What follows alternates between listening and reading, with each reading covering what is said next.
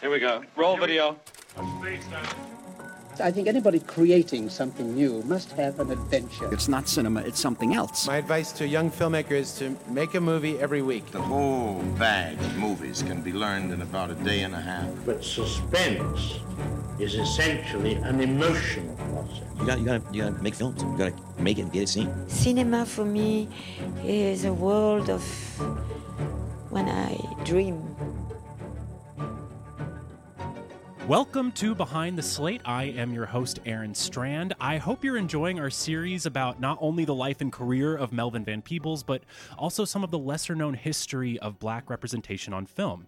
Now, it's often been said that the success of Van Peebles' film Sweet Sweetback's Baadasssss Song heralded a decade of low budget films led by black directors, centered around black characters, and often set to distinct funk and soul soundtracks that later came to be known as Blaxploitation. And while many of you will have seen or heard of some of the defining films of the 70s, such as Shaft or Coffy or Superfly, I wanted to talk about some of the lesser known titles of the decade that oftentimes don't neatly fit within the tropes of Blaxploitation. And to help introduce us to some of these films, we have a fantastic guest. You may know her from her many years as the programmer of TCM Underground, which aired on Friday nights on Turner Classic Movies, which is how I first saw Coffy and the Mack. You may know her from her fantastic film podcast, I Saw What You Did, where each week she and co host Danielle Henderson each pick a movie around a theme and share their thoughts, insights, and criticisms. But today, we will mostly be discussing her new book, which she co wrote with Quatoyiah Murry, TCM Underground 50 must see films from the world of classic cult and late night cinema. Ladies and gentlemen, Millie De Chirico. How are you doing today? I'm good, Aaron. Thanks for having me. Yeah, thank you so much for coming over. We're taping in my uh, dining room right now. I love it. That's how that's how I do my own podcast. So, just a couple ATLian cinephiles, you know, hanging out, hanging out in the ATL house. Okay, very ATL house. I you, love it. You may hear some semi trucks drive by, so you know it's an ATL house. Um, so it's really amazing that you have this book, TCM Underground 50 Must See Films from the World of Classic Cult and Late Night Cinema. And it's like this permanent time capsule of your work as a programmer. Now, I have to ask, what qualifies a film as must see for you? Oh my gosh.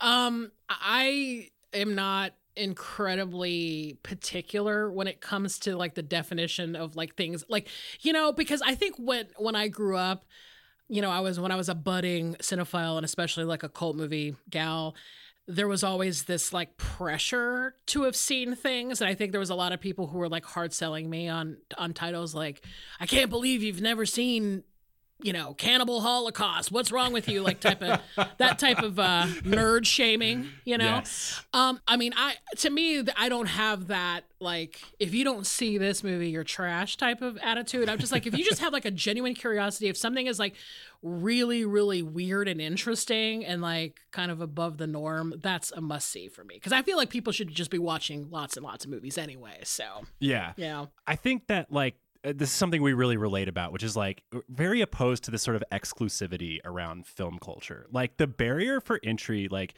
like uh, should not be high, and anyone who's loves movies like you should not be setting the bar high for entry and like th- that total like oh if you haven't seen xyz like yes what are you doing i mean that's part of i think what my work has been over the past like whatever 20 years is that i'm, I'm not trying to create an environment of like cool kids only type of thing. I feel like that stuff works itself out organically, really. Like, I don't think that I don't need to make people feel excluded when it comes to film culture. I feel like good taste rises to the top. Like, people who have good taste and are cool, they rise to the top organically. I don't need to, like, figure that out for people. I'm like, I'm just gonna put everything up there, and if you like it and it's cool, then that's what happens. And if you if you think it's weird and gross and trashy, then and you don't like it, and then it's just not for you. But you know, I don't want to be that type of person that's like, you know, making those decisions because I grew up in that culture, as I just said, and it sucked. So, you know, like it was really hard, kids. Uh, so, you know, I don't want I don't want to like encourage that kind of snobbiness. I think that's also like a real skill and like a real testament like to your career that you've championed so many hard to see films, lesser seen films, but have done so in such like a gracious and open way and without that snobbish mentality, you know? Thank you for saying that because I, I, I really do feel like that era is it's over or at least becoming over because I think that's what happens when you open the world up to people that aren't just like I don't know straight white guys or whatever. Like that's how I grew up. Is that I've spent time in like video stores and record stores and I was everything that I was learning was from you know older straight white dudes, right? And they were kind of the like ambassadors of cool things. And I feel like once you know the world has opened up to other people to be a part of that, that not that whole gatekeeping thing kind of just dissolves automatically. Like you know and i'm not saying i mean you got to know things it's not like i'm saying like anybody can join any you don't have to know anything but i also feel like you know, if you want to join the world, it's easier than ever. And if you want to learn about cool things from people who are of all different stripes, that can happen too. It Yeah. just wasn't my reality when I was growing up. You know what I mean? For sure. I'm curious, was there was there a movie, like a cult movie that was like you're in, like where you were like, whoa, this is what movies could be? Yeah. I mean, there's like pretty, there's at least one, if not two. Um, the first time I ever saw a movie called Faster Pussycat Kill Kill. Go, go for a wild, wild ride with the Watusi cats. But beware, the sweetest kittens have the sharpest claws. For your own safety, see Faster Pussycat. Kill, kill. I don't know if I can cuss on this podcast. Oh fuck yeah. Okay, because that shit blew my mind. um, I had never seen anything like that before. I was I didn't know anything about Russ Meyer. I, I pretty much didn't know anything about the exploitation world at the time. I was just very, very like, you know, starting out. Yeah. Um, and I could not believe I was watching these women like beat up men and women of color beat up men. Like there's an Asian woman who was carrying a switchblade, and you know, I was like, holy shit, like this is blowing my mind. And I I just never thought movies could be like that. Like I it really, really changed changed me as a person. Um so that one is definitely definitely one. Um, but then, you know, there was also like movies that when I was kind of in high school and college were things that were just really hard to see and they were kind of these like holy grail movies and one of them was this mo- this movie called the story of ricky A boy with a special power. Born with the strength of 20 men. He was sent to a correctional facility where the laws of survival take precedence over the laws of man. and it was brought to my attention because I don't know how old you are, but I don't know if you remember the very early days of the Daily Show. Yeah. Uh, with Craig Kilborn. Yes. But they used to have that set that section of the show called Five Questions, and it was basically this like they they used this clip of this. It was basically like a kung fu movie with a guy that's like claps his hands against a guy's head and it explodes. basically, it's an exploding head. And I was like obsessed with trying to find out what that movie was, and it just I could not find it. I mean, obviously this was like pre-internet days, so I was like, do I go to Blockbuster? Like, how do I find this movie? And it, you know, I had to basically come downtown and go to like a cool video store in an alleyway in Little Five Points, Bla- the old Blast Off Video, and I and I and I talked to somebody about it, and they told me what it was, and then I had to track it down in another very sketchy way. Uh, but like anyway, that that was the second movie that I think that I was like. I had to hunt it, and it was like the thrill of the hunt yeah. that really like formed me as like I was like, oh yeah, I'm like really a cinephile now. I had to like go into an alleyway and pay somebody to make me a VHS dub. you know, like it's so weird. but it happened. So That's so cool. Yeah. That's so cool. I love that. I love that. I haven't seen that one. What, what did you call it? What was it called? it's again? called The Story of Ricky or Riki-Oh. It's like Story um of Ricky. yeah, Is it I- like a Hong Kong movie? Is it a like Yeah, I mean, Shaw Brothers type? Yeah, I um honestly I feel like it I don't know if it's it's probably out on Blu-ray at this point because it seems like a lot of things are. But it was yeah, it was like a or, or, and I can't remember who the guy was that played Riki-Oh. Don't kill me, people. I forgot. Um, but it should be out there. Yeah, Nice. you don't have to track down a VH, VHS dub of it anymore. I think. Oh, okay. You don't have your hookup, your guy. You I don't know what You can't text guy. me his number. you got that Riki-Oh, man. no, I yeah, I don't even know if that guy's still alive. To be honest. I hope he's doing well. Yes. Um, um, okay, so I'm I'm super excited. Speaking of just sort of like introducing like new movies and like opening the doors to movies that have never been seen before, we're about to discuss five films from your book today that kind of fit into that like don't fit into the Blaxploitation genre, but touch upon changing uh, aspects of representation in film throughout the 70s and 80s. And all these movies were first watches for me. I never saw any of these movies until two weeks ago that we agreed to do this interview. So Amazing. this has been like, yeah, this has been totally mind opening for me. It's been really fun. So I want to start in 1971 with William Crain's Blacula. yes. Blacula. Dracula's soul brother. Deadlier even than he. Okay, so I'm, I'll give a little um, spiel about each movie and then we can talk about it. Okay, Yes. so Blacula, directed by William Crain. The film is about an 18th century African prince named Mamuwalde who visits Transylvania to petition Count Dracula to end the transatlantic slave trade. But Dracula reveals himself to be a racist vampire who then bites Mamuwalde and traps his beloved wife, Luva, in a crypt. Fast forward to 1972, two gay interior decorators purchase the decor of Castle Dracula and ship a coffin to Los Angeles, awakening Mamuwalde. The prince turned vampire tries to find his long lost love, whom he believes has been reincarnated as a modern woman named Tina, but his romantic efforts are complicated by an insatiable thirst for human blood that attracts the attention of Dr. Gordon Thomas, a pathologist for the LAPD.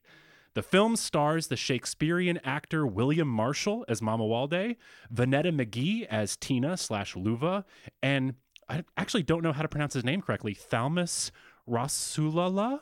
Rasulala? I think that's a good shot. Okay, Thalmus Rasulala as Dr. Gordon Thomas. It was produced by the exploitation label American International Pictures, which was owned by MGM. They held several promotional showings in New York, and anyone wearing a flowing cape would get free admission. Ooh. Blacula would then go on to gross over a million dollars and become one of the highest grossing films of 1972. So, when did you first see Blacula? Gosh, um, probably in college.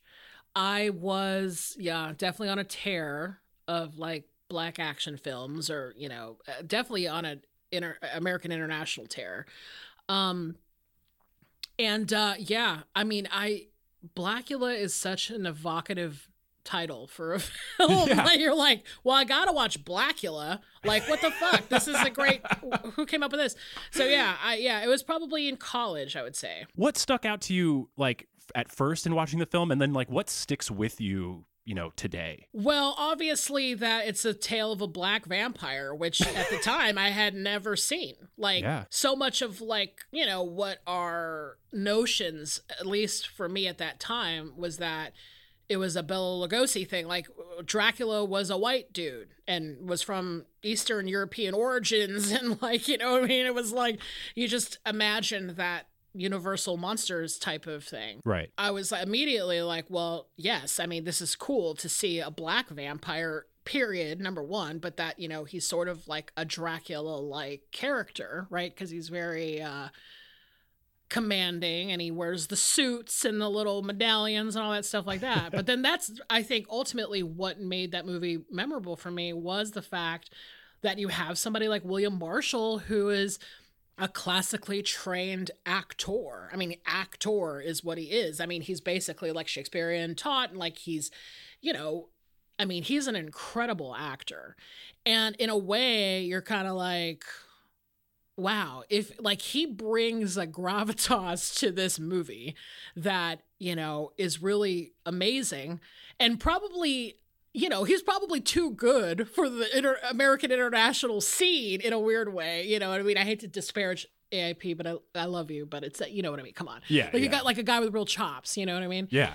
And then, yeah, I mean, I think that that is what kind of made it for me over the years was just the idea of, of William Marshall, the fact that it was pretty much like an all black cast with a black director. And, you know, it's like, those types of things like it, you know just kind of stick out so it's definitely how, cool how they like bring this idea of vampirism like into like slavery colonialism like yeah. and this the way this like curse is like passed on um very political statement Yeah. within that yeah and i think that that's kind of like you know what the director william crain was trying to do i mean i think he was le- he was trying to make a legit vampire movie that was speaking to the black experience specifically and you know i think he wanted to make it a very i wouldn't say serious necessarily but he was definitely like he had serious mind a serious mind to make it and wanted it to be like a legit movie not just like some schlocky stuff you know what i mean? And i appreciate that. I, think it, it definitely comes through in the film that it's it's got those themes you know what i mean? Uh, just circling back what you were talking about with william marshall i on the one hand it's like he it's like he's doesn't fit in within the universe but it kind of works because like dracula doesn't fit in with the modern world. And like he is this like transplant from like a different age.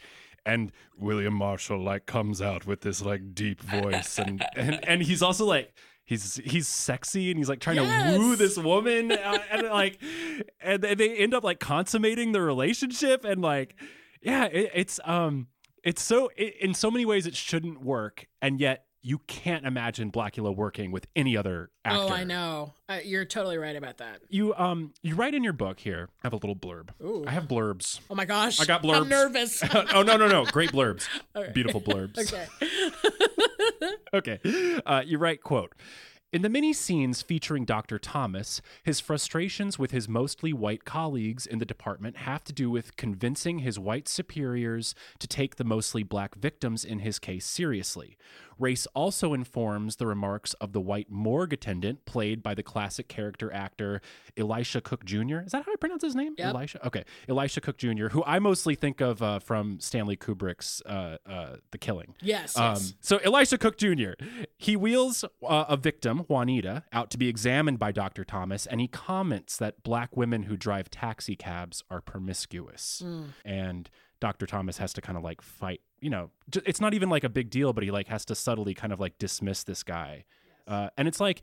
There's little moments like that that I think to a modern audience or like maybe on a first watch, like they might just like pass you by because like we don't realize how revolutionary they were at the time. Yeah, that that part I mean that that is kind of I think what I was saying earlier about William Crain trying to insert a little a bit of that information into the film because you know uh, that to, that to me is I think what makes a movie like Blacula a little bit more I don't know it kind of raises it a little bit in, into a, movie that is doing a lot more than I think people thought it would like I think people like Blacula Black Vampire movie got it AIP fun but there's so much of that in the film. Like there's this kind of intertext almost that is like if you study it as much as I have because that's my my chronic problem is that I'm always like rewinding and like like wait what was that? Like I'm always like trying to find like these little pockets of meaning. Yeah. and like that to me really stood out because it's like yeah I mean I think that that sentiment is still unfortunately a part of the like people still think these things about black women and there's definitely like biases towards like to me in healthcare is like a perfect example. So it's just that moment where you're like oh god that is literally happening now. And it's in a movie from like the early 70s and it's in Blacula. it makes me think like and like you said like this these are still problems today but like this movie's you know being in production in 1971 is released in 1972 you know these are years you know often considered of like maybe the most like active like serial killer years in the country Mhm. many of whom were targeting you know uh women often of color or Yeah. sex workers Yeah. and they were not being caught because these people were considered less dead Yeah. you know what i mean than you know sort of like white girl victims or whatever Totally. and so for um this line to be in this movie, like at that time, before these things were even like big news stories, is incredibly prescient. Yeah. And like is worthy of highlighting. Yeah, and I think that that's kind of like I think that's what the book uh, especially for Toya and I, I mean, we I think that's kind of like what we were trying to do with the book is to to take a movie like that and maybe like find these points that really spoke to us and I think as women we were just like, "Oh wow, what a line to say." This like Elisha Cook Jr. kind of this like you know, comedy foil type of character is actually saying something that's like I don't know, like it, there's some there's something there to that to think about, and um, I think that's how we processed the information that we saw. Like when you watch the movie, that's how I watch a movie is like again going back and forth and being like, what was that? That's a weird thing to say. That I can't believe that guy did that. That's crazy. And I can also look in my own pa- movie watching past. And the reason why I never watched Blacula was because I was like, Blacula, get it. 70s, schlock, get it. Like, Yeah. done. I already know this movie. Yeah, uh, no. without having watched it. Ab- uh, totally, and I I think that's that. I think is the bigger point, really, to to some of these cult films is that they're fun. You know, obviously, I mean, I'm not trying to say that some of these movies that we wrote about in the book are like high art necessarily, but I feel like as a viewer, you know, there are sometimes you come at any kind of text and you're thinking about it in in ways that are or maybe like what people didn't expect. I mean, yeah, you look at something like I don't know, half of the things in the book, if not everything in the book, and people are like, oh, what a fun romp. And it can be a fun romp and it can be weird and crazy, but sometimes you have these little nuggets of meaning. And Blacula is a little bit more than just the schlock to me. I totally agree. I totally agree. Well, we're going to move beyond Blacula Yeah. to even deeper vampiric waters here Ooh. with 1973's Ganja and Hess.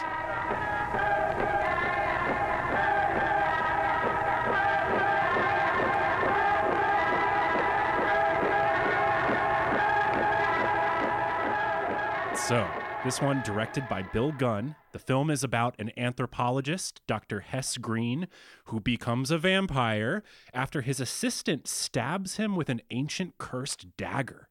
When the assistant's wife shows up, she and Hess become lovers, and he turns her into a vampire. However, in a state of disillusionment, Dr. Green returns to a Christian church and commits suicide by prostrating before a cross, leaving his lover, Ganja, to remain a vampire. The film stars Duane Jones as Dr. Hess Green in his only other starring role other than Night of the Living Dead, and Marlene Clark as Ganja Meda. This movie, man, Hmm. whoa. Yeah. I, like I I'm kind of speechless by it. I- Yeah. I'm left speechless. Yeah, this is um so you know, when the book when Toy and I were coming up with how to write it and you know, kind of what we were both going to do. Um you know, we decided that we were just going to pull a list of all the titles that had ever aired on Underground. And it had, it had been on for 17 years. So there was over 400 titles that had aired. And, you know, we went through the master list and we're like, okay, this one, this one, this one. And, you know, she picked 25 and I picked 25 to write about.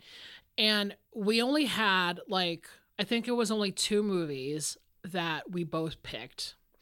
And this was one of them. we both wanted to write about Ganja and Hess, but then I was, of course, like, take it. Like, I would love to hear your opinion on Ganja and Hess and how it influenced you. So, you know, this was something like in the book that she really, really went hard on, and it's great. She talks about it in a, such a great way, but um, t- a, such a mind blowing movie that I think only now has is getting its flowers in a weird way. Like, I mean, there, people did not know about this movie like ten years ago. It really wasn't out there. What is it about this film that made you put it on that 20 that top 25 list? I mean, I just think it's so unique and so interesting and it's very like it is like a piece of art to me and I, you know, am very fascinated with Bill Gunn. Um I think that his career was really fascinating and he um I don't think was able to do all of the things he really wanted to do in his you know, I mean, I, it's sad and it goes back to the ideas of like who gets to make art and who doesn't. And unfortunately i think as a black man at that time like i don't i think that they he wasn't just given everything that he needed you know especially when you think of people like jordan peele or something now. I mean it's like you need like a, a person like bill gunn like you know he could have done so much more if he had just lived in a different era or like lived longer or whatever. It's sad. But um but yeah i mean and it's just and again it's taking this kind of like old story like the the concept of vampires right? And the dracula stories the kind of stuff um is kind of like a standard type of story but then the f- idea of taking it and making it his own and making it in like very different i think it's very of the era i think it kind of talks about addiction Yeah. in a in a in a like that is a component to horror and and specifically vampire lore that I think is an interesting path to take. Totally. So, I mean, there's just a lot going on and and honestly like it's beautiful. I mean, just beautiful. Like the two most beautiful people to be in a film like they're like golden. I mean, it's it's incredible. So, Yeah, the the film is why it's it's wild. Yeah. I I I think my first impression though is that like watching the movie I can I'm imagining like some sort of uh like a script coverage intern at a studio like reading the script. First of all, it's broken up into 3 parts. The third part like takes up like more than half the movie. So Mm. like that's weird. mhm. Um, a lot of the major action happens off screen or like they're just like referencing it. And the majority of the film is like kind of stoic characters like sitting around like talking about like what happened. And it like exists in this weird place of like the subtext is like being actually spoken out loud and like but sort of deeper meanings are like constantly being hidden.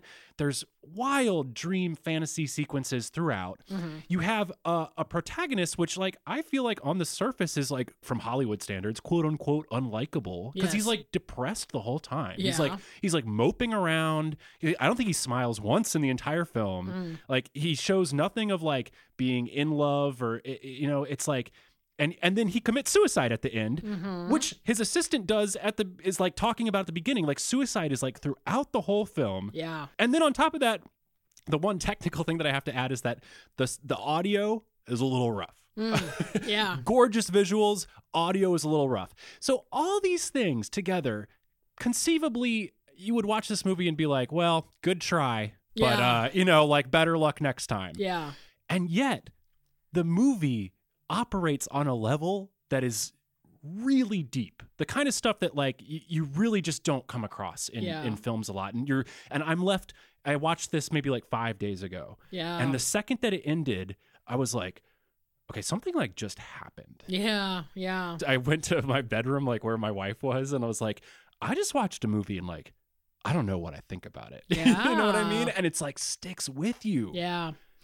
Yeah, absolutely. I mean, when I like I said, this was again like a film that I just um had heard about for so long and it just was almost like hard to track down like all throughout you know my not childhood necessarily but my teen years and my 20s like i was like never gonna be able to see this movie. Like i'm just like i'm gonna give it up. But then i guess it was maybe like over a decade ago or or maybe a little bit longer is when you know they started finding like doing the restoration work on it put it out on home video and so i got to see it in, you know, a restored quality, which I th- I'm very thankful for because I think if I had gone down the VHS dub route, it would have been like because it was called all these different things too. Like I think at a certain point when it was released, they tried to go the like exploitation route and I can't remember the alternate title of it, but it was like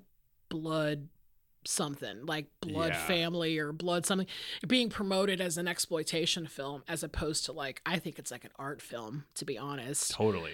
and uh, that to me i think is is ultimately what it comes down to and why i think that it rocks people so hard because that is such an artistic endeavor like it is really like a person who is is making art and and he has a statement to make and maybe there's a lot of ideas and he was trying his best to work within the confines of this like hard to navigate hollywood racist fucked up system right Yeah.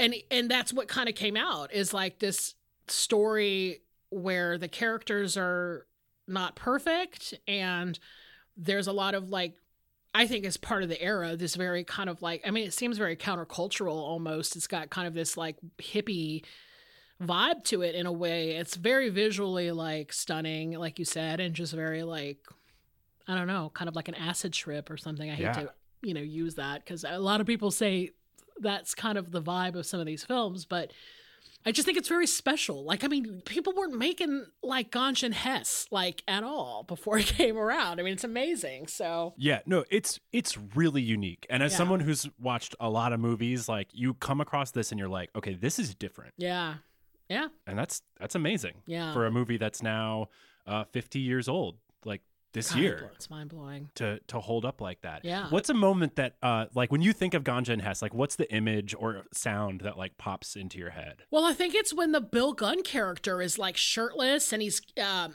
I guess, like in that mode where he's, I, I don't know if he's on his knees at that moment, but I think it's like it's like one of the suicide moments. Like after he gets out of the tub Yeah, and yeah, has like the pistol. Yeah. Yeah, I mean that is like that is so such a evocative moment for me. Like and I think that they ended up using that in some of the promotional materials. Like I think that the because I remember seeing a still of it once like going through Instagram or something like that and I was like holy shit. I was like, yeah, that's like the part that I really stuck out to me. There's a lot and like a lot of like um in the house when you're like watching them in the house and there's just like that house with the decor and like the furniture and stuff. It's it's in the house itself. I mean, it's just kind of like kind of baroque or Yeah. something. It's a lot. It's like a vibe, as the kids say. It's definitely a vibe. Yeah, yeah. Again from the book, quote, um, Bill Gunn didn't want to make a vampire film when first approached to do so by Kelly Jordan Enterprises. It was 1972 and Blacula was close to being released, so producers wanted in on what was sure to be a novelty treat at the box office. Gunn took the $350,000 offered to him, but instead of a down the line vampire flick, he made an art house film about a man in spiritual crisis and made him a vampire doctor for good measure. yeah.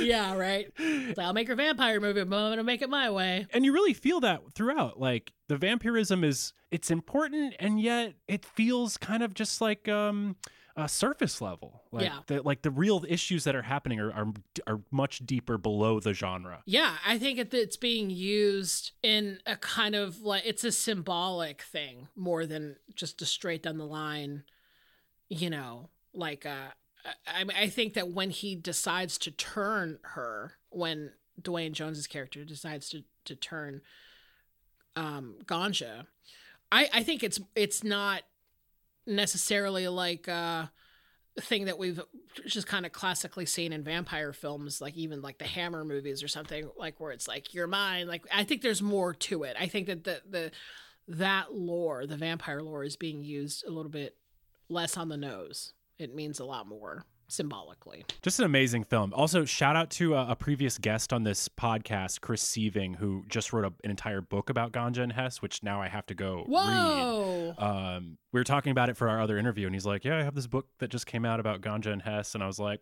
"I haven't watched it so wow what a great book to write Yeah. i gotta get that too Yeah, so we got to check that out. Yeah. Um, okay, so now I'm going to move on from sort of out there vampire films to this really lovely kitchen sink drama called Five on the Black Hand Side. I don't mean to be dipping into y'all's business, but you've been corporatized, blackularized, and superflied. You've been macked, hammered, slaughtered, and shafted.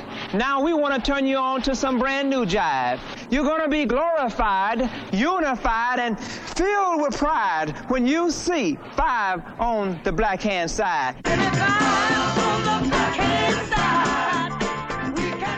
So, this film, directed by Oscar Williams, is based on the play by Charlie L. Russell. The film centers around the Brooks family wife Gladys and her three children, Booker T, Gideon, and Ruby, as they all come into conflict and eventually stand up to their overbearing father, John Henry. At first, Gideon and Gladys use militant protest tactics, including a list of demands and picket lines to change John Henry's ways, but they are ultimately persuaded to shift their approach to love and black power by Ruby's fiance, Marvin.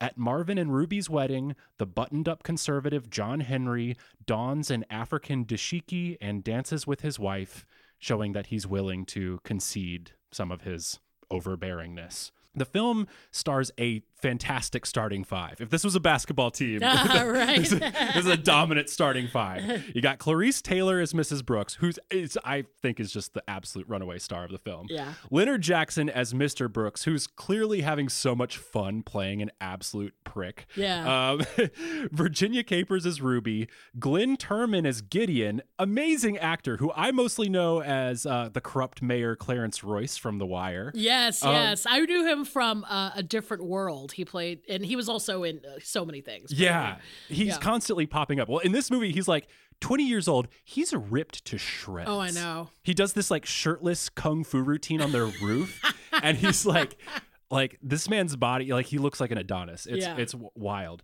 Um, and then uh, D'Urville Martin as Booker T, and of course he would go on to direct Dolomite uh, later in the decade. So just absolutely stunning Yeah. cast. I, which is your favorite uh, uh, out of these five family members? I mean, I love uh, Glynn Turman. Like, I just, uh, I, I don't know. It's, it's so, it's so hard to pick. You know, like I love him as an actor.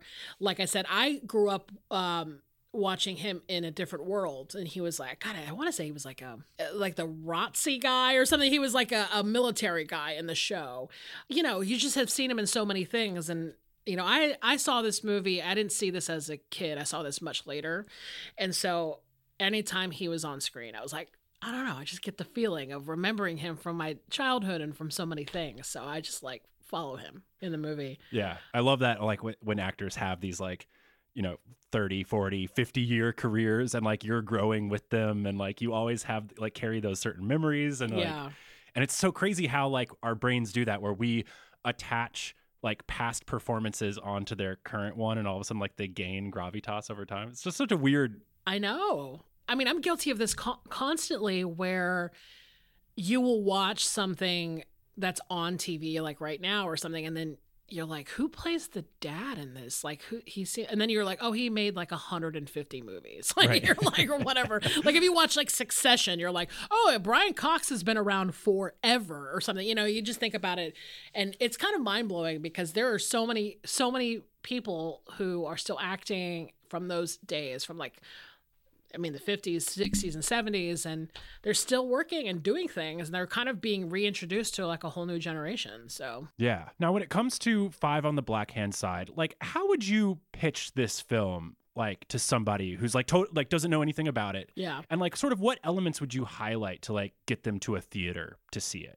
well, that's, a, I think it's interesting that you called it a kitchen sink movie because it is that thing. And I think that that is ultimately like what, as a programmer, I think, you know, there was um, a kind of uh, I don't know, a conversation that I might I might have had with myself at a certain point because TCM Underground was on for a really long time. And at a certain point, you're like, okay, are we like what what are we doing? Are we only going to be playing like Eraserhead? You know what I mean? Like at a certain point, like how do you sustain a franchise?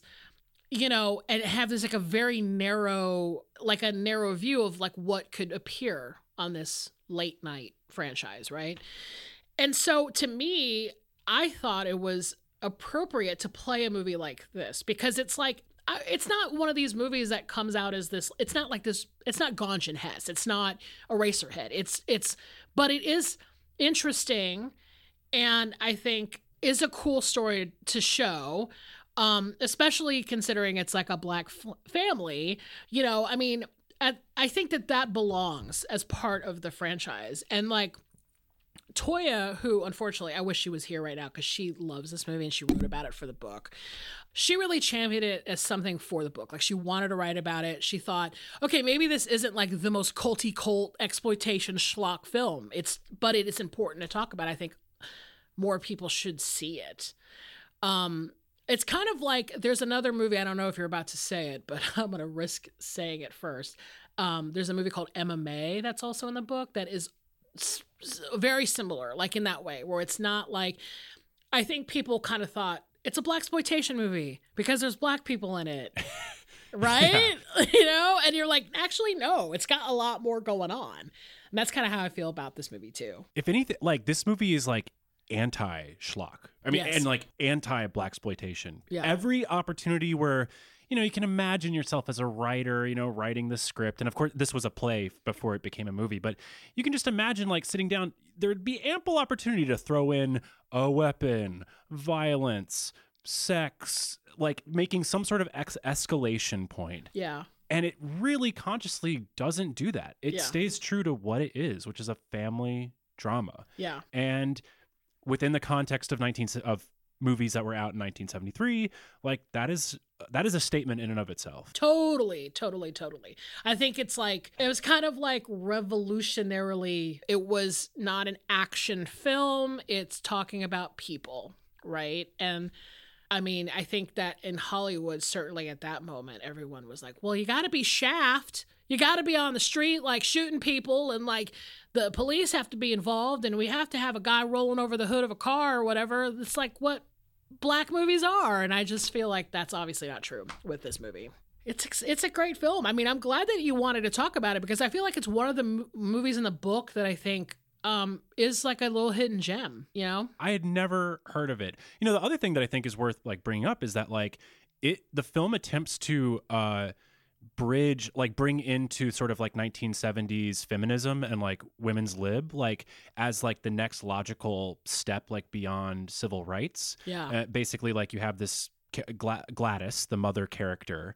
Um, you know, she's like the her husband is kind of like micromanaging her. He makes her like show him her schedule book every day and he like gives her notes on like how she should schedule her day and he's like Mm. this is when you should take a walk and she's like totally beaten down and was just like and this actress who plays the who plays this character is so evocative like Yeah. her face is just like seared into my memory and then she like finally opens up to like some of the other women in her building and she's like today's the day i'm gonna leave him and instead of like being like yeah like get out of here they're like no we're gonna make him change. And so they like start this picket line like out in front of the house. And it's like i don't mm-hmm. remember what their signs are but they're like men need to change their ways. Yeah. This is like big stuff. I mean- yeah. I mean that's like that's bold. I would love to be doing that kind of stuff right now like making like making people change. Like it's such seems like such a futile task but hey i mean they tried it. It's great. Like yeah it's such a fun film and like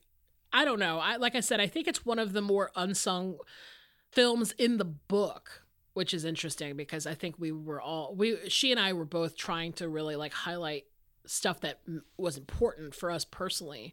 And i know that this movie uh, means a lot to her If you're listening, thank you so much, Toya, for pro- putting this in the book. I would have not seen it otherwise. we should have flown her in from france to have her talk about it so. she could have been in the atl house with us yeah, let me work on that budget, Yeah. on that that French flight budget um, for this podcast. Yeah. Um, um, let me check my blurbs. I kind of think we covered some of my blurbs. Oh, well, this is important from the book. Quote: Five on the Black Hand side is possibly the first film of its time to capture the inner machinations of the barbershop, a place where lively dialogue and interaction take place. Mm. So the father, John Henry, he runs this male only barbershop with no women allowed. Like, He goes so far as to like desanitize like the air after like a woman like pops her head in. It's like totally crazy. yes Um, over the top but they like spend a lot of time in this movie just sort of like sitting with the characters as they tell jokes and and like riff with one another and as modern audiences we of course have a million references to like place this in time Yeah. but i guess in 1973 like no one had at least maybe white audiences had no idea that this barbershop culture existed Exactly. I mean, that's the thing is that like that it takes movies to like really kind of in weird ways to kind of explain these like cultural specificities of people. Like and that's the thing is that I I I don't think a lot of white people knew that that was a thing either. I don't know if I could ever recall seeing a barbershop scene a black barbershop scene in a movie before this one. And I think in some ways the barbershop scene has like has developed its own conventions at this point. I Oh, mean like definitely. like especially like coming to America like has like kind of Uh-huh. locked it within a certain expectation of at least my brain as an audience member. What this movie did though that was really cool and it, because this kind of all ties into like our series about Melvin Van Peebles is so Melvin Van Peebles when he was growing up in Chicago his um grandfather owned a barbershop around the corner. And he has a quote from some interview somewhere where he talks about like once he got to college and he was learning about philosophers like greek philosophers debating in the agora he imagined in his mind the setting was his grandfather's barbershop. And the way these guys talked all day was like greek philosophers in the agora. Yeah. and the way this movie like handles some of the scenes in the di- in the barbershop really like brought that story of Melvin's life to life Yeah. for me. Yeah. Um and it's just really cool. I love that. That's great. Yeah. I mean, I that's so cool that that that's what I love about movies. God, I could talk about that all day. It's just like so certain things that remind you of other things that are on your mind, and I love that you made that connection point. That's so cool. I mean, movies can be such a powerful vehicle for experiencing the world. Like I I know I've talked in previous podcasts about like traveling to places. Mm-hmm. If I've seen a movie from that country, like my experience is totally different. Yeah. It gives me a sense of place, a sense of storyline, a sense of like character. Yeah. And that's powerful. Uh, absolutely. I mean, I a little bit about myself, if you will. Please. But um, you know, both of my parents are immigrants, and they um, my dad is from Italy and my mom is from the Philippines, and I remember seeing Lino Brocka's Manila and the Claws of Light for the first time, and was like fucking rocked by that. Like I was like, I cannot believe that I'm watching a Filipino movie taking place like in the city, like in Manila, a place I've been before. And it's just like it it really like I mean, it just was like a huge moment for me because I was like, yeah, I mean, it, like that's why it's important for like international films to come to America and like we can have access to these things because it's like yeah, I mean, it, it movies are just like such a a way to be able to experience things that are outside of your scope, you know, at the present moment. And I was like, I remember seeing that movie and being like, holy shit, like they, I mean, obviously they nailed it because it was there, but it was that moment where it just took me back to like being there and just the whole, the vibe and like I could smell the smells and experience the heat and, you know, all that stuff. I mean, it's amazing. My wife's parents are both from India. Yeah. They're both Indian immigrants. And we went to India before our wedding, which like Wow. w- like probably shouldn't have done because like expectations of marriage are like very different over there. So we were like, I was like going and meeting my ex- future extended family, but they were sort of like, "Why are you here? Are you asking our permission? Are you just like telling us like what is this?" Sure. So and and we were like going on this like tour de force across northern India, like meeting all these people Yeah. And um, it was very emotional. It was a very difficult time. I mean, just travel is hard in and of itself, but then it's like, you know, you want to be accepted, you want all this sort of pre-marriage stuff, Yeah. and it's not even like the right part of India. And I, for anyone who's listening, yes, I'm very aware that Delhi and Agra are very different than West Bengal, Mhm. but my love of Satyajit Ray movies. Like, Yeah. it gave me some just bearing of place Yes. and some bearing of of of something. I don't know. During these like car rides between these cities, like I would think about the movies and I would feel just slightly more comfortable as if like a part of me had been here before and I didn't feel so alone. Yes yes oh, to- oh totally i mean everything about it is through the movies i mean i just came back from a trip i went to europe a couple weeks ago and um for the, I mean, England is a big country. There's a lot of like the minute I got to England, I, the first thing I, I was like, I want to go to the train station where they filmed Brief Encounter. Encounter. Yeah. and my friend is like, uh, I think that's like a four hour train ride. I was like, oh, it's not just down the street. That's the only thing I know about about England or whatever. And I mean, that is so funny because that's the thing about travel and watching films is that you're just like you feel like you like you said you you've been there before. In the same way that it's like that barbershop moment reminds you of like Melvin Van Peebles and like his experience. It's just like the power of film, the power of cinema. it's also so funny that you were like, I went to England, and the second you were like train station, I was like, brief encounter, Yes, brief encounter. exactly. and like, it's so funny because my friend that lives over there was like, I mean, I don't think she's seen Brief Encounter. I don't even think she cares about f- movies from the 40s or whatever. And she was just like, okay, nerd. like, what the hell? you mean they're not all they're not all lean heads over there? Uh, I know. I was like, sorry, I just want to go see a train station. I want to run out after a train. And I know. So embarrassing.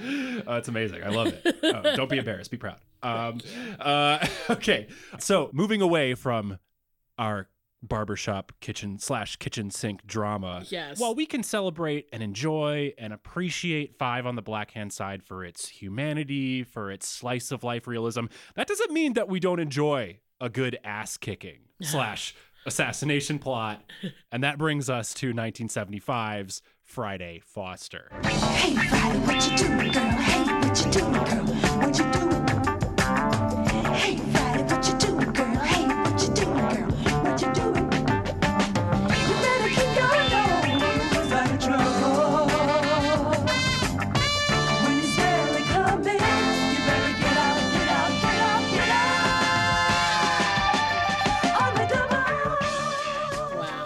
Okay, Friday Foster, directed by Arthur Marks, the film follows an ex model turned magazine photographer, Friday Foster, who, after witnessing an assassination attempt on the nation's wealthiest African American, Blake Tarr, she teams up with a private detective named Colt Hawkins to investigate.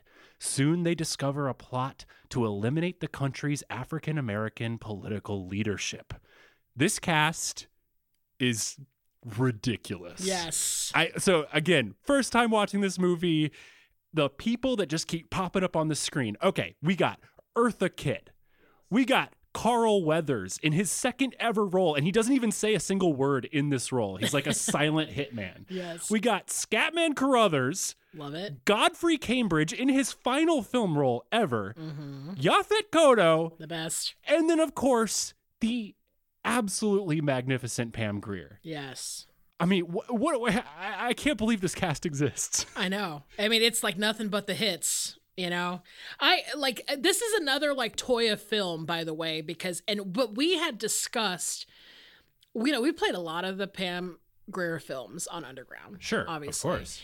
And when we were trying to come up with, I remember there was a discussion of saying like, because this was happening a lot, where we were like, okay, you have multiple films made by these like very classic exploitation cult people, be it John Waters or Pam Grier or you know just like these people like Roger Corman, you know this kind of stuff.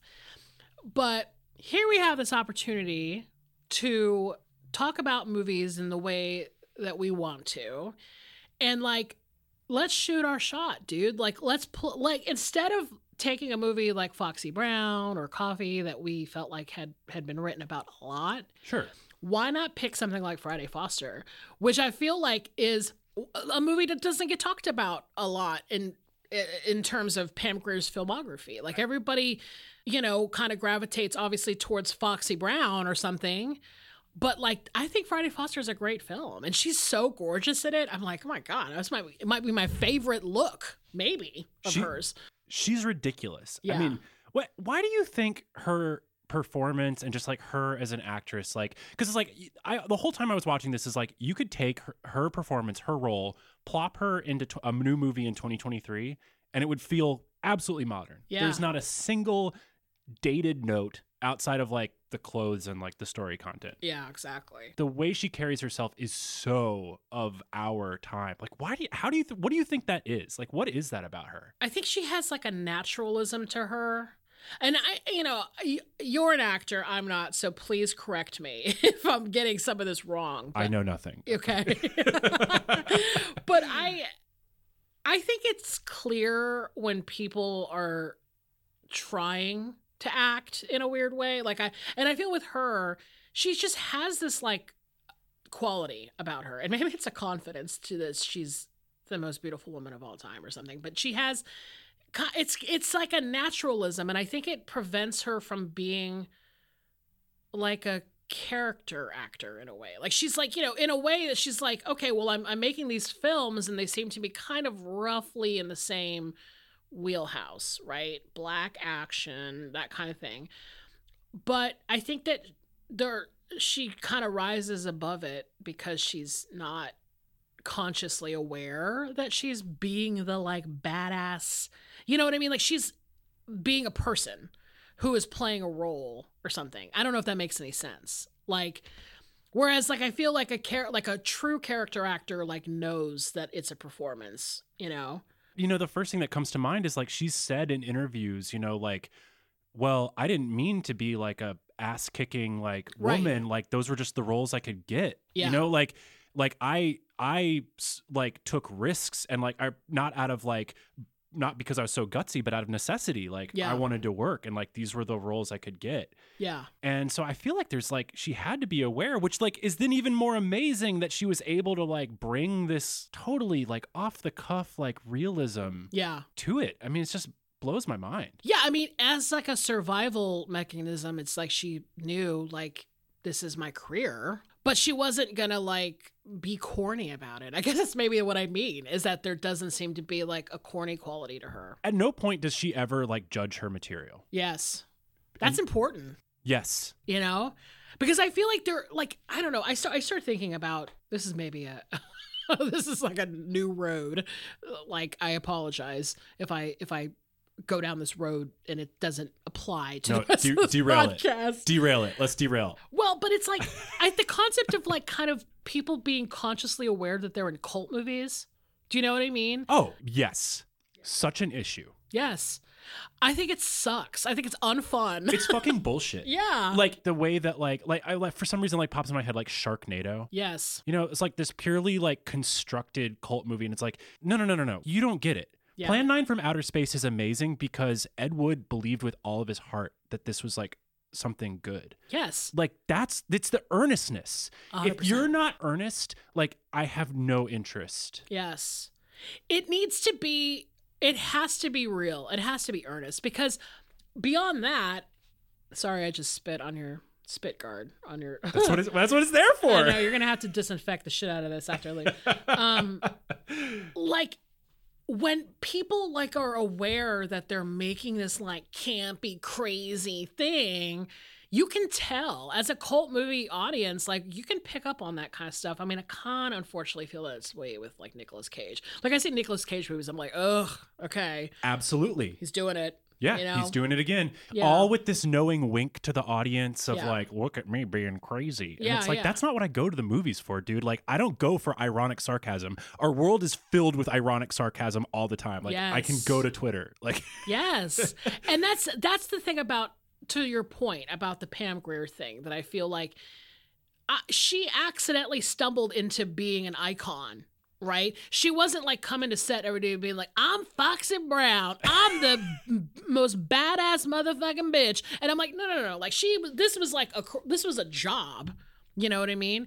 And, you know, most people that are just working and they're making earnest films, like these people who are making these, you know, historically like quote unquote like bad films they didn't come at it being like i'm making a bad film i can't wait for people to think it's bad like it's like no no no they were making what they thought was art you know, and it just missed some in some way. Like the translation got missed somehow, and then it ended up being this cult film. And I feel like if you you can't reverse engineer that shit, like you can't be like, well, let's make a weird cult movie. Absolutely. This is such a it's such a great point and it is such a core belief of mine as a as a watcher. Yes. And you know it when you see it. Like Yeah. you feel it in your gut. And Yeah. it, and it drives me crazy. I know. I think people are so they're so thinking about like the viralness of things now in film.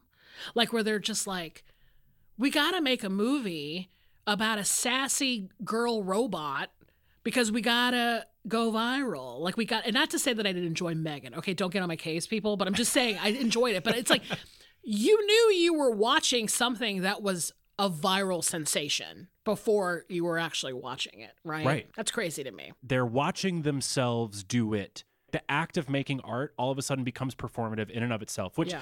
at times can be harnessed by like a really great artist to bring a, this extra element like into a film. But when it's on a corporate level, when it's like Jason Blum, like master crafting some sort of marketing strategy like for these films, which like unfortunately, like in our modern film economy and like movies have always existed at this weird cross section of art and commerce like we totally get that there was Yeah. never a platonic ideal of artistic movie making Right. and yet that element today and i think with the, especially the way that social media and its like churn for content has brought a really cynical aspect to movie making that i find repulsive And it's you know, it's interesting too because they don't Hollywood seems to me to be so anti-experimental these days. oh yeah That you couldn't even accidentally make a bad movie. Like you couldn't like they don't will even allow you to do but it's why like a movie like cats is like it kind of feels like a miracle yes. it's like this movie like should not have been made Yes. and yet it was yeah.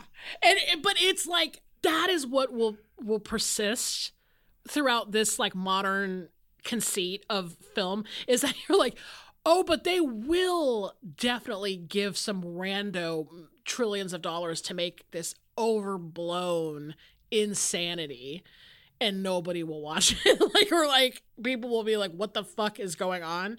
That I have that gives me the hope is that like the flops, like the just the pure box office flops. But it's almost like, you know, unless you have if if you're like a Ed Wood, like you're like a one man band type of guy, and you just somehow because that's like hilariously enough, a lot of cult movies that's how they happen is because it's like some rich guy had a specific vision and they wanted to do it too. They didn't care. They were like, this is my life's work. I mean, that's like Timothy Carey. That's like, you know, Ed Wood, like all these people making these like magnum opuses or whatever. magnum opie Opis, yeah. And you're just like, God bless you. Like it, we, we, that's your thing. Like you did that, you know, and you're like, wow, it's shocking. But I, yeah, I think that's kind of like what I mean about that Pam Grier thing that we just talked about. Is just that I feel like she kind of existed outside of like her own sense of who she was in the culture, you know, in a lot of ways. And she didn't know it until much later. She was like, oh, yeah. I'm like, I was just working. Y'all were the ones that made me a star, which is cool because she is one. So there's a quote here, and then I want to tie it back to like this specific moment that, like, for me, really embodies this quality. Yeah, yeah. So here, so from the book, quote.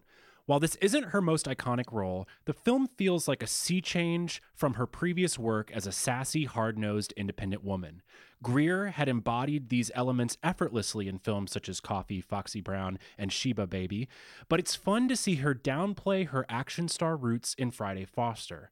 Mostly free from the racial stereotypes commonly seen in blaxploitation fare, Grier's Friday is a simple career girl, vulnerable and scared, but brave in the face of danger. Yeah. And now the moment of this film that sums up this quote and then brings into this quality that we've been talking about is that shower scene. So Mm. it's like it's a sec, you know, sexualized shower scene. Here's Pam Grier naked in a Mhm. shower. You know, we're seeing her topless. And then Carl Weathers as the assassin like comes into her house. She catches him at the last moment. He like dives into the shower. She runs out of her apartment and grabs a towel and is running down the hall, but is like ostensibly naked and like Yeah. soaking wet. She seeks solace like behind a family who's like walking into their apartment. And then she has this standoff with Carl Weathers in the hallway. And she's so vulnerable, you know, just covering herself barely with a towel. Mhm. We've just seen her naked. And she looks at this guy who's trying to kill her. And her in her eyes, it comes over with this like incredible strength. And Carl Weathers like stares her down and decides like this is not the moment and he backs down the hallway Yeah. and she survives. I mean, and for her again, for her to play it with just like pure honesty Yeah. When like you know your body's being exploited, Yeah. you know you're you know being like this character put into a dangerous situation. It's got like all the things and she plays it so well. And just the idea of this was not the movie where she pulled a gun out of her afro and just shot him or whatever. You know what I mean? Like it, Right. she, it would played out in a totally different way than I think what other people had seen her in. You know what I mean? Yeah, totally, totally fresh for that moment for her. And you know, I think that that's a testament to her talent, where she she can be both. She can be you know both types of women. They showed this somewhere. I was traveling recently and I saw this. They were playing this at a theater that I uh, and I was like, I should go in there and watch it because I haven't seen it. I think since we aired it, but I just remember when we were pulling the stills for the from the film. I was like, God, she is probably her most beautiful. Like, I don't know, just love the look, like the pantsuit looking with the camera around her Oh, yeah. neck. I mean, she's just so pretty. Absolutely fabulous. Yeah. Uh, just just amazing. And uh, great dialogue. Yeah. Uh doesn't drag. It's like witty, but Yeah. like it, they never like indulge in like jokes or anything. Like the the plot keeps like moving along. Yeah. It's like tight 90 minutes. Love a 90 minute movie. 90 minutes or less, Yeah. people. I prefer.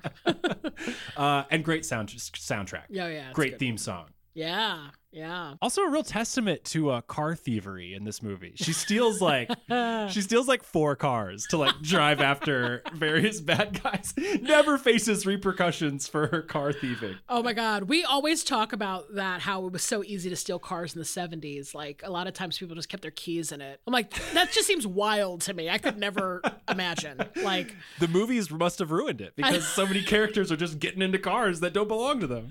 I know. It's like, we talk about that on the podcast, Danielle. I'm like, oh, here's another car with the keys just literally sit in the front seat. And now Robert Redford is driving it away or whatever. You're like, cracks me up.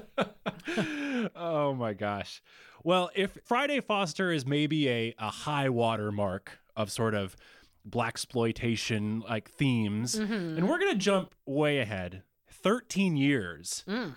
to an actual a loving parody Yes. of the genre. Yes. Of course, I'm talking about I'm gonna get you sucker. Yes. From 1988. No. It's got passion, pumps, rhythm, and soul. Great brother! Who are these guys? It's my theme music. Every good hero should have some. I'm gonna get you sucker. Don't say that. I'm gonna get you, sucker. Even if you can't say it, you got to see it. I got you, sucker. This film, written, directed by, and starring Keenen Ivory Wayans, is his feature film debut. The film is about a soldier, Jack Spade, who returns to his hometown of Any Ghetto, USA, where he learns that his brother, Junebug, has died from an overdose of gold chains. Yes. Vowing to destroy local chain lord Mr. Big, he seeks the aid of aging local hero John Slade. Together, they form a crack team of blaxploitation characters, including Kung Fu Joe, Fly Guy, Slammer, and Hammer. the film stars Keenen Ivory Wayans as Jack, Bernie Casey as John Slade, Antonio Fargas as Fly Guy, Steve James as Kung Fu Joe, Isaac Hayes as Hammer, and Jim Brown, the NFL player, as Slammer. Uh, Janet Du Bois as Ma Bell, Dawnn Lewis as Cheryl, and then in smaller roles you have Damon Wayans, Chris Rock, and Kim Wayans. I mean, Yeah. fab, fabulous film. Amazing. Amazing. Yeah. I listen, I I swear I wish Toya was here because uh she weirdly enough programmed this movie for Underground uh back when it aired. And it was funny because I loved this movie growing up. I thought it was so funny. Like the whole I mean, obviously like the iconic scene of like Chris Rock going to the uh, fast food place and asking for For one rib. yeah, yeah, yeah. I mean, I used to think I used to laugh and imitate that all the time when this movie came out. Um, but like she, when she first came to TCM, I had already been there for many years. But then she, you know, she was like, she came to my desk and she was like, "I'm just obsessed with Underground, and I would love to work on it with you in any way, shape, or form." And I was like, "Yeah, dude, of course. Like, love it. Like, I love like anybody that like." knows what I'm doing in the middle of the night. Like I love it. And so she, w- I was like, you should go through some, uh, you know, and and program some things. Like give me some ideas, you know. And this was like at the top of her list, and I was like, oh my god, we definitely have to play this movie on TV on TCM because it's like so funny. And honestly, like it, is like a love letter to those films. I mean, obviously you've got Bernie Casey and Jim Brown, like uh, Isaac Hayes. I mean, it's like all these people that were part of that era, but it's still funny on its own. It's like it's not going into the world where they're like making fun of these movies. It's like truly like this is a part of our culture and this is but you know, we're celebrating it while also making this like really funny sight gag type of film. You Yeah. know what I mean? What do you think makes this film stand out from like other uh, parody films, which I think can oftentimes like they really don't stand up for me. Yeah. Uh, and can be feel very like of their time and place. Yes. And they either have to be like so zany that they're like off the wall, like top secret or something. Yes. Um, but this one like stays true to its parodiness. Yeah. And grounded in a actual like plot. Yeah. Uh, while still being so charming. How do you how does it do that? Yeah, I think it was eh, like because obviously, you know, I think the Wayans family has done very well for themselves in the parody business. you Yeah. know, they Yes. we did an episode, oh my god, we did an episode like a couple years ago of the of the podcast that I do about the Wayans family and we we were like like we gave it like a 20 word title because we were like it should be like a dissertation on and we ended up playing like we ended up talking about god I don't even remember what we were talking about like white chicks or something but you know it was like bringing like this film discourse to these movies that were like that are probably playing on TV right now like five times in a day um Right. I think that this movie is more subtle, obviously, than all of the subsequent Wayans parody films that come out. I think that the Keenen Ivory Wayans character is one that you ultimately root for. And there's like a love story in there. Like you're just like, oh, this is like a fully realized film that is also like a parody of a blaxploitation movie. So you're right. It it has its own beats, you know?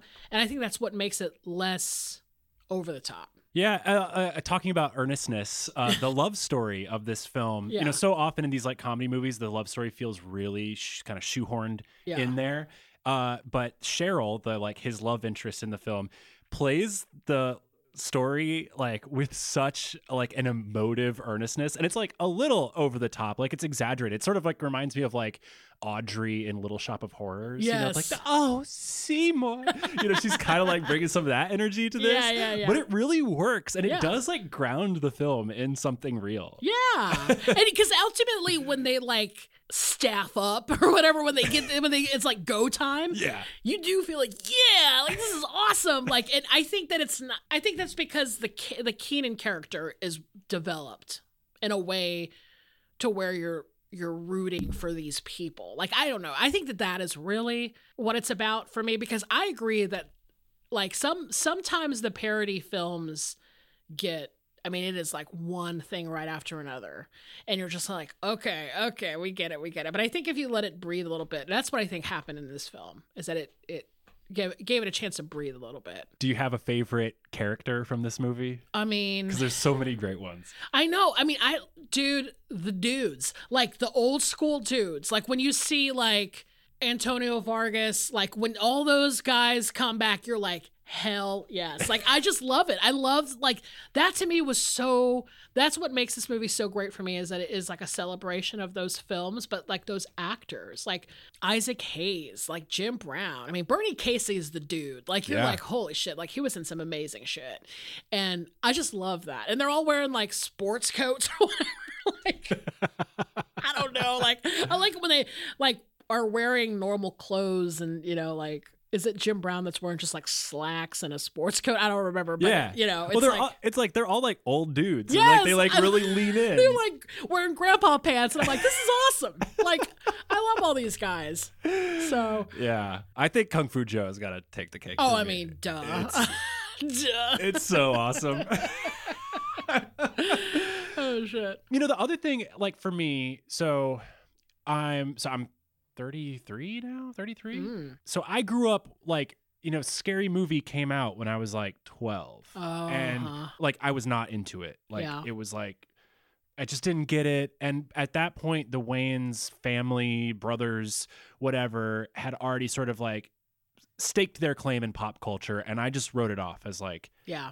I'm not interested in this. Like this isn't for me. Yeah.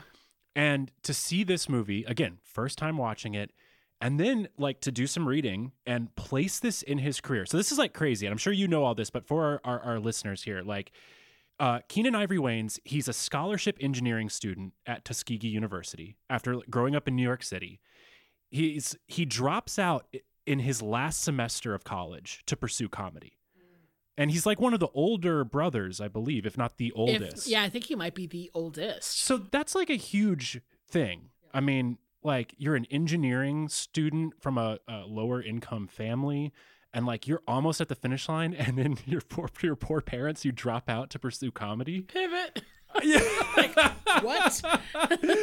so then, uh, so despite that, he works his way up through the comedy ranks. He co-writes Hollywood Shuffle with Robert Townsend. Amazing. The following year, he writes the opening sketch for Eddie Murphy's Raw, all before he gets to make this film where he directs, writes, and stars in. And you guys have a detail in the book about like studio execs trying to make this a white film with like Anthony Michael Hall and Charles Bronson. Mm. I mean, like, gag me with a spoon. um, and then uh, a few years later, he goes on to create uh, In Living Color. Yeah. That sort of like, that is an incredible story. That is a miracle Yeah. story. It is. And it would totally be missed on me. Yeah. Because I, I just, I had no idea. Yeah, I know. It's I'm I'm older than you. I'll I'll throw that out there.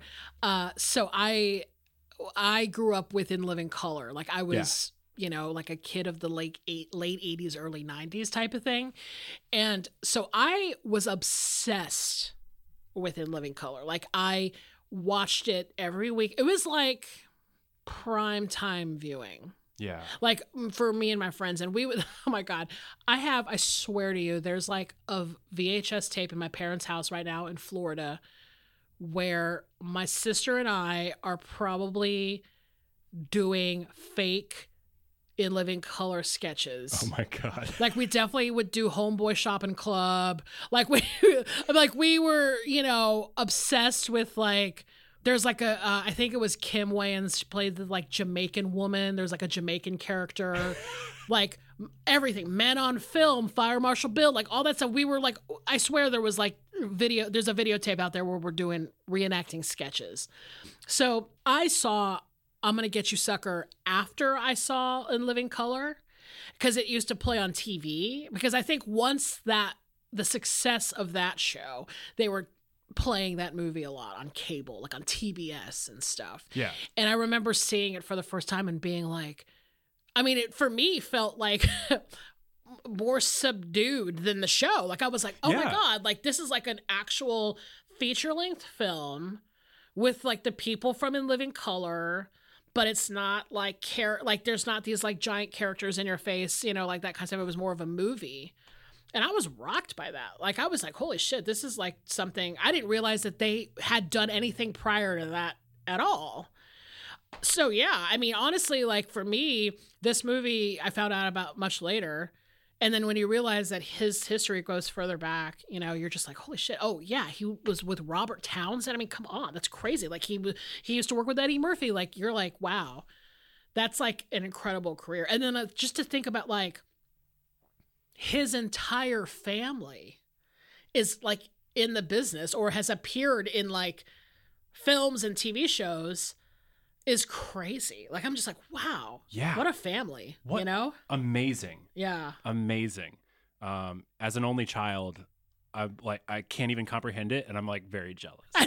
I know. I was like, I wish me and all my siblings were incredibly successful. That's amazing. Like, you know, like, and you're just like, because that's the other thing too is that like I think a lot of people, kids these days, only know like Marlon and um the youngest one, like those two guys that are like they're working. I mean, Marlon is actually like kind of an older guy now. I think he's in his like 50s or something. But like, there's like a new, like a younger, and then the sons, Damon Wayans' son is in stuff. Like he's on TV shows and that kind of thing.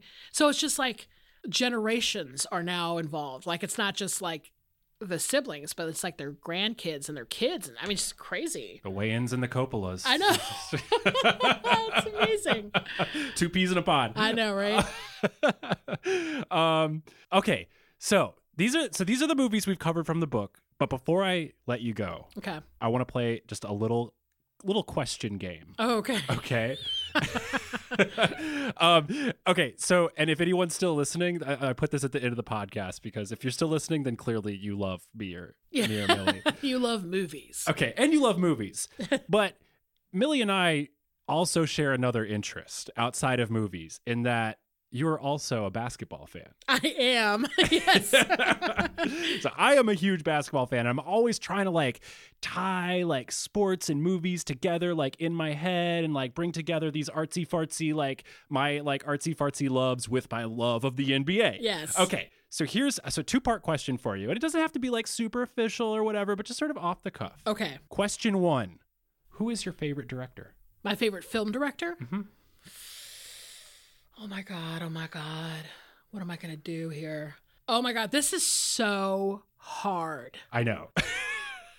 Oh geez. I don't I don't know if I want to put it on one person. I'm trying to think of somebody that I have seen because now I got to break this up. Like okay, Okay. are we talking modern this is so nerdy. Classic Hollywood era, mo- modern still alive people. It could be anything. Okay. You know, un- unbound. It's just, you know, anything you want. I would say, like, who is the person that, like, when you think of, like, they embody, like, my ideals as, like, a movie goer, as, like, a movie person, as, like, Yeah. Oh, d- yeah. Honestly, it might be somebody like John Carpenter. You know, John Carpenter is like one of those folks that I've seen like every John Carpenter movie and I've enjoyed pretty much every single one of them. amazing. Um, Great. We could, we can totally go with John Carpenter. Perfect. yeah, don't let me think about this too much because yeah, yeah. I will be here all day. I, I totally empathize. Okay. So got John Carpenter. Yes, And let's i- if you could change your mind in five minutes. Yes. But for right now, right now, it's John Carpenter. Okay. Okay.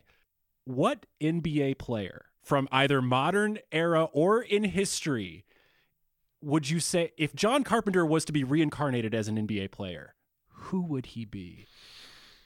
You know, John Carpenter is a huge basketball fan. Did you Is know he? that? I have no idea. Oh no my idea God, that. huge. Really? Oh yeah, like huge. Is he a Lakers guy? I think so. Right? Because he can't be like a Golden State dude or something, right? Where is he from? L.A. I don't know. I but I think he tweets about. He used to tweet about basketball, and there Oh. was there was all these like rumors or like stories about him where he would not come to events because he was watching basketball. I love it. Like he'd be like, "I'm not coming to the AFI tribute because I'm watching my games." Or Fucking whatever. amazing. Um, Okay. Oh my god. If I don't want to get this wrong because he loves basketball so much. I also I have an example of my my own Yes, that yes, I could throw go- out and sort of like maybe like set some parameters. Give me some metrics. Yes. Okay. yes. And I know it's totally unfair because I thought about this beforehand because Yes. I thought of the question. Okay. Okay. My favorite filmmaker, and you know, I keep thinking that I'm going to revise this, but I just can't.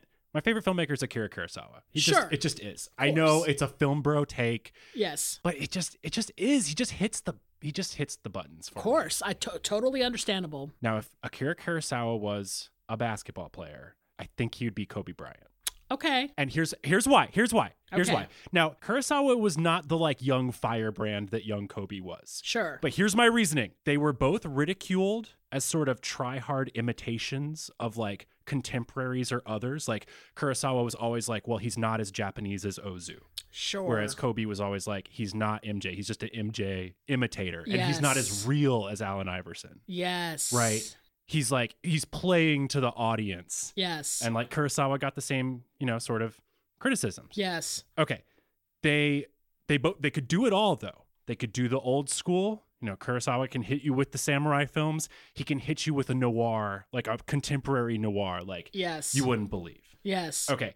They both had they both adopted a warrior ethos like to their craft. Yes. You know, and like identified with this sort of like samurai mentality like Yes. towards their work. They both had this like mid-career like traumatic event. Obviously Kobe with the accusations and like all that that like we didn't know if he'd come back from it. yes. And Yes. Kurosawa attempted suicide in the mid 70s. Yet they both came back and like reinvented themselves as these sort of like philosopher artists and like had these late career successes Mm-hmm. that like were really like not guaranteed by any measure. Yes. Um and then finally like they both like created this cult like following that really shepherded in the next generation. Yes. Like all modern NBA players like worship Kobe in a way that like LeBron would never get that kind of adoration. Yes. Whereas like Steven Spielberg and George Lucas like literally paid for Kurosawa to keep making movies. Like that's how Yes. indebted they were to him. Yeah.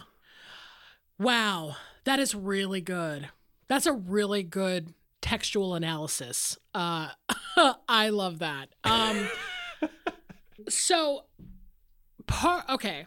It's hard I feel very I feel a lot of pressure to get this right because I knowing what we know about John Carpenter being an NBA guy. If you're listening, Mr. Carpenter, I really don't mean to disrespect you. But thank you so much for listening. I I, really we appreciate your support. really appreciate your support. I mean, part of me wants to obviously go like a Dennis Rodman or something like because he's got like he's you know he makes these like horror movies and he's I mean maybe he's the Detroit Pistons in the eight, late eighties. I don't know. He's an Mm. entire team. Um, Oh. Bad Boys or something. I don't know. I He is he's Isiah Thomas Yes. and Bill Laimbeer. Yes. yeah, maybe he's not like you know pushing people on the court like Bill Laimbeer, but he's you know like I don't know. I to me he kind of reminds me of a rebel in that way. I, I I don't know. I mean I don't know who your team is. I'm a Lakers. Oh, you're a Lak- Lakers I'm a person. Lakers See, fan, I'm a. Hawks person. Okay. Have you been a Hawks person your whole NBA fandom? Yes.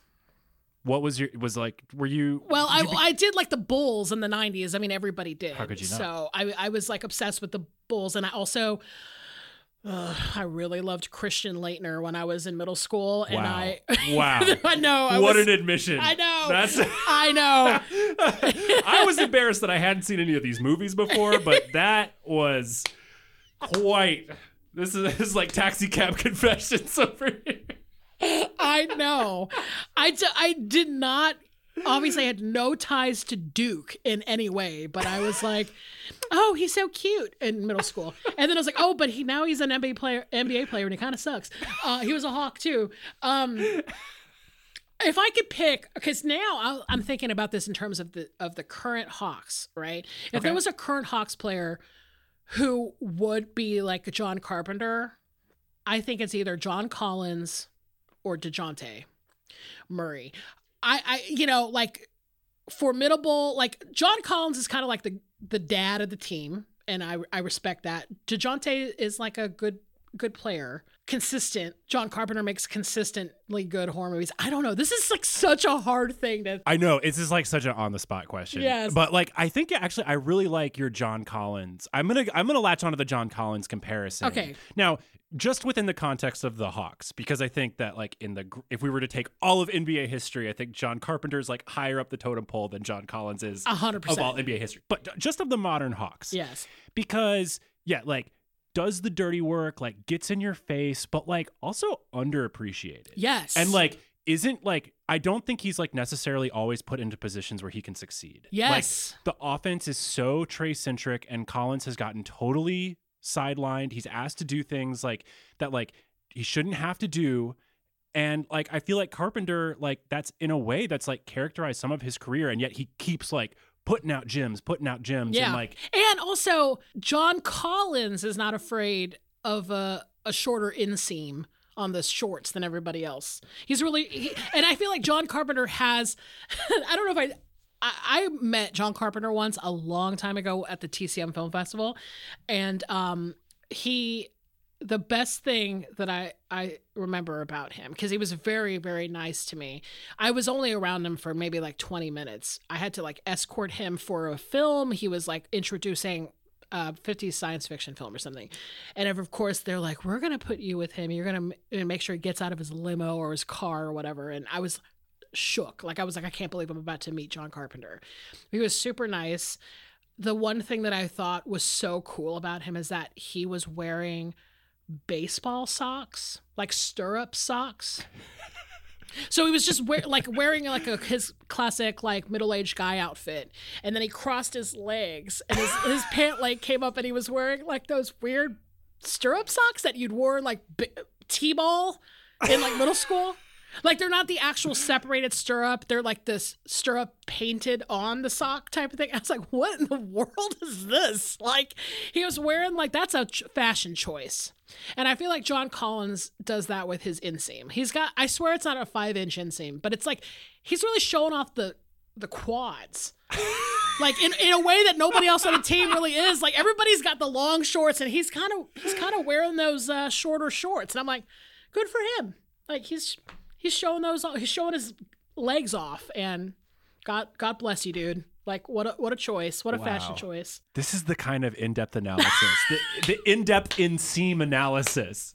You can only get here on Behind the Slate. okay, and I'm going to tell you this right now. If you ever want to start an NBA film podcast, let me be a guest because I would I would love to chop chop this up all day. Oh my god. Yeah. Is there an is there a baseball or a basketball film podcast that talks about classic films and directors alongside NBA players? Because No. I think you started something. If you, if you. I, I don't. I, I. Man, I don't even know. I like. I don't even know how it would work. Like, just I think what you just did is the podcast going like Akira Kurosawa is, you know, whomever, and here's why. Okay. Here's Kobe. Like this is why. Yeah. So Oh man. Yeah. think about be- it. I know you don't need another podcast, but I'm just saying if you wanted to start it, I would listen. That'd be dope. Yeah. That'd be really dope. I will say, um, uh, as a companion piece to your meeting, John Carpenter, um, I would I got cast in a NBA inside the NBA commercial. like- What? Like, six years ago. No. Dude, it, I was freaking out. And here's the thing: is that the commercial actually shot like right down the street from my house over in Glenwood. Oh, wow. uh, like or like by the Kroger, Glenwood Kroger, and um, it was there was a rain delay on the shoot. And we were supposed to knock it all out in one day, and they're like, "Oh, we have to cancel early." And I was like, "Oh man, like maybe I'll just get cut from this commercial, whatever. Like being an actor sucks." Yeah. Instead, I get a call five days later, and they're like, "Actually, we want you to come down to Studio J on inside the NBA night, and we're gonna knock out this commercial like in a studio across the hall." What? Yeah. So then I'm getting my makeup done in the uh the the hallway with Charles Kenny Shaq. Shaq. Oh my god. I know. And I am freaking out and like I'm trying to stay cool, but like you know, and then but like I'm also like trying to throw in a joke. you know, because like I like I want to be a part of it. oh my god. And but then cat so then I'm casually in the hallway. I'm like waiting to be called to set or whatever, and Isaiah Thomas like p- walks up next to me. Whoa. And he's like, "Hey man, like how's it going?" And uh, I like had a book in my hand, like a, a screenwriting book, and he's like, "What are you reading?" And I'm like, "Oh, you know, it's this book about Joseph Campbell." Um, and then and like he was like, "Oh, cool. What's your name?" I was like, "Aaron." And then like trying to like, I don't even know what I was thinking. I was just like, "What's yours?" Sir. yeah. He's like, "Oh, Isaiah. Like, nice to meet you." Wild. Anyway, Oh my god. so your your Pistons comparison, if he was Isiah Thomas, at least works on that regard. Yeah, I yeah.